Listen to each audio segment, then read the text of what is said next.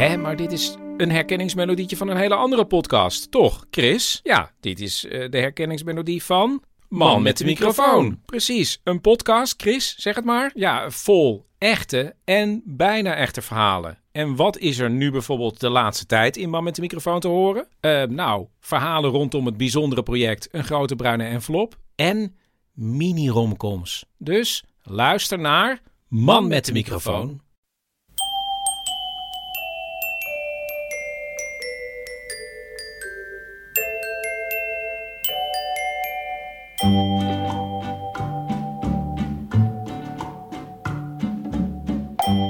Welkom bij aflevering 263 van Echt Gebeurd. De podcast waarin waargebeurde verhalen worden verteld door de mensen die ze zelf hebben meegemaakt. In deze aflevering een verhaal van Sietse Wilman.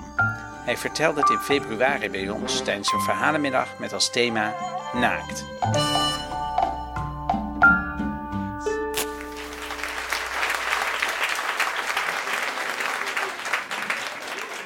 Het was in de zomer van 2014 en ik zat met mijn vrouw op het terras aan het water. Of ik zeg uh, aan het water, ik kan beter zeggen op het water. Het was een uh, terras aan de, aan de Friese meren, de Vierde Ier, voor de niet-Friestaligen onder ons, de Wijde E. En het grootste deel van het terras is op een grote steiger gebouwd. Het was een prachtige dag. De zon scheen, het hele meer zat vol met uh, zeilboten. Dus overal zag je die witte zeilen zo heen en weer gaan. Maar tussen ons ging het op dat moment niet zo goed. We hadden een heel serieus gesprek over of we nog wel met elkaar verder moesten. Het was niet dat we niet meer van elkaar hielden of elkaar verwijten maakten, maar meer dat er de afgelopen tijd zoveel narigheid was gebeurd dat er tussen ons in was komen te staan. We hadden elkaar eh, twaalf jaar daarvoor leren kennen toen we allebei studeerden in Groningen. Er waren uh, op een paar vrienden die dat al een beetje zo zagen gebeuren. Dat wij misschien wel eens goed bij elkaar zouden kunnen passen. Ze probeerden ons aan elkaar te koppelen. De eerste keer uh, met heel weinig succes. Vooral omdat diezelfde vrienden uh, vanaf een paar meter afstand ons gingen zitten observeren. Wat het heel ongemakkelijk maakte. Maar toen we elkaar een paar maanden later weer tegenkwamen in de kroeg. Toen sloeg de vonk wel over. En vanaf dat moment ging het eigenlijk allemaal heel snel en heel erg vanzelfsprekend. Binnen een paar maanden tijd was mijn studentenkamer eigenlijk niet meer dan een soort opslagplaats voor kleren en boeken. Want in de praktijk woonde ik altijd bij haar en woonden we al, uh, al samen op één kamer voor we er erg in hadden. Later verhuisden we naar een appartement voor ons tweeën. Uh, op een gegeven moment verhuisden we van Groningen naar Amsterdam, afstuderen, een baan. En het ging eigenlijk allemaal heel erg vanzelf. En in 2010 zijn wij getrouwd. En kort daarna ging eigenlijk alles de verkeerde kant op. We kwamen erachter dat uh, haar vader ziek was en die is ruim een jaar later ook uh, overleden. Wat een heel heftig, intens verdriet bij haar natuurlijk teweegbracht en waardoor ik haar ook eigenlijk niet meer echt kon bereiken naar mijn gevoel. Dat kwam tussen ons in te staan en daarop aansluitend kwam uh, dat wij heel graag een kindje wilden dat maar niet wilde komen. Dus we liepen ook ziekenhuis in, ziekenhuis uit en na verloop van tijd, na verloop van een aantal jaren liep het zo hoog op dat we echt op een punt waren gekomen dat we van ja, heeft dit nog wel zin? Werkt dit nog wel? Kunnen we niet beter uit elkaar gaan? Wat wil je dan? Even eruit. Tijd voor jezelf, tijd voor elkaar. Wij naar Friesland, waar mijn broer net uh, daarvoor een vakantiehuisje had gekocht. Dat was nog niet helemaal ingericht, maar we mochten er wel alvast in. En de eerste dag dat we daar waren, dachten we, nou, laten we maar lekker wat gaan drinken bij café-restaurant Ierzicht. Op dat mooie terras op het water. Uh, dus daar zaten we met een heel moeilijk gesprek, terwijl om ons heen iedereen de zomer aan het vieren was. En ik zat een beetje met mijn trouwring te spelen. Dat, dat deed ik eigenlijk al uh, sinds we getrouwd waren en ik die ring om had. Dat was ik niet gewend, sieraden dragen. Dus ik, ik zat er een beetje mee te frutselen. En ineens vloog die ring uit mijn hand. Tak op een plank, tak op een andere plank, plop, er doorheen. En ik verstarde meteen mijn, mijn blik, ik fixeerde mijn blik op de plek uh, waar die er doorheen was gevallen. Zoals ik vroeger ook deed als ik met voetbal weer zijn bal de bosjes in had geschoten. Dan meteen onthouden waar die erin ging. Want dat helpt je, helpt je met zoeken. Dus dat prent ik in mijn hoofd. Toen keek ik op en ik zag dat het gezicht van mijn vrouw totaal vertrokken was. En het eerste wat ze zei is: Wat ben je ook een lul? en ik dacht, dat is niet goed.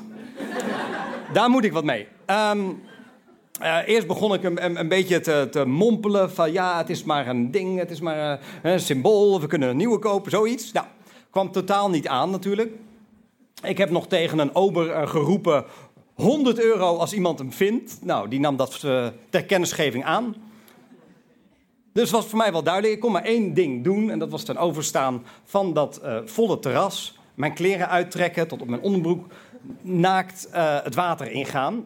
En ik moet heel eerlijk bekennen, uh, niet zozeer omdat ik de hoop had om dat terug te vinden, maar wel omdat ik dacht, ik moet in ieder geval laten zien dat ik mijn best doe.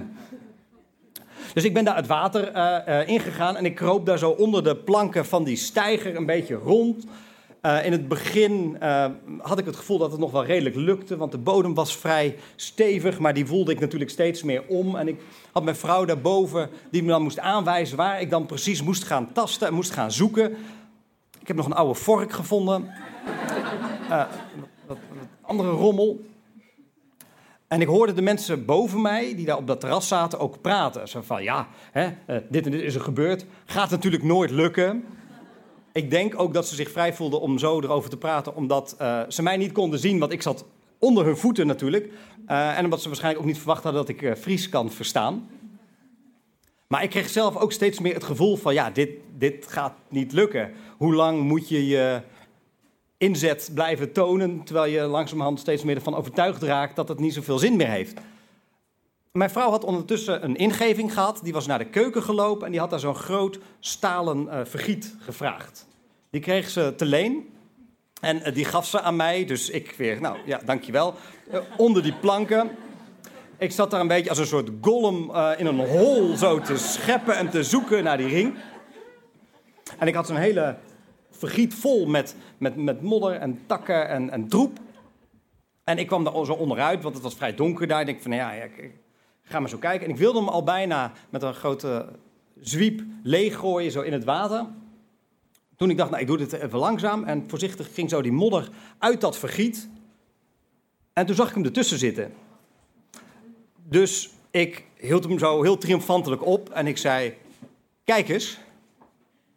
En zij keek en haar uh, gezicht brak open en ze moest om, om lachen. En ik heb hem gauw weer uh, om mijn vinger geschoven.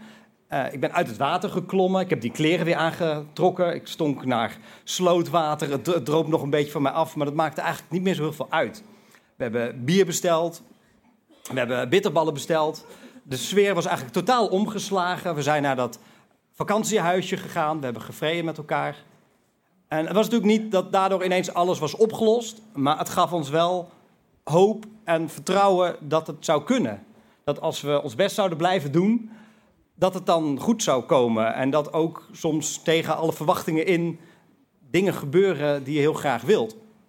En dat gebeurde ook uiteindelijk ook. Um, anderhalf jaar uh, geleden hebben wij een, uh, een kindje gekregen. Uh, deze zomer zijn we tien jaar getrouwd. En ik kan het nooit met zekerheid zeggen, maar ik denk dat het terugvinden van die ring daar heel belangrijk in is geweest.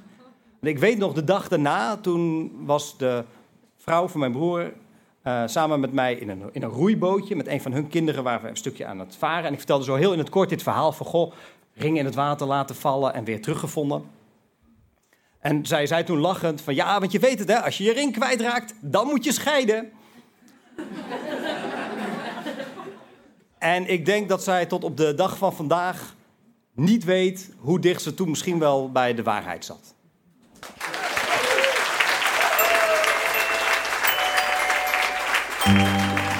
We hoorden een verhaal van Sietse Wilman. Sietse is trainer en theatermaker. Meer informatie over hem vind je op zijn website www.bliksemfles.nl. Hij vertelde dit verhaal in februari tijdens onze laatste verhalenmiddag voor de coronasluiting. We hopen dat we na de zomervakantie weer als vanouds verhalenmiddagen kunnen organiseren op onze vaste stek Comedy Club Toemler in Amsterdam.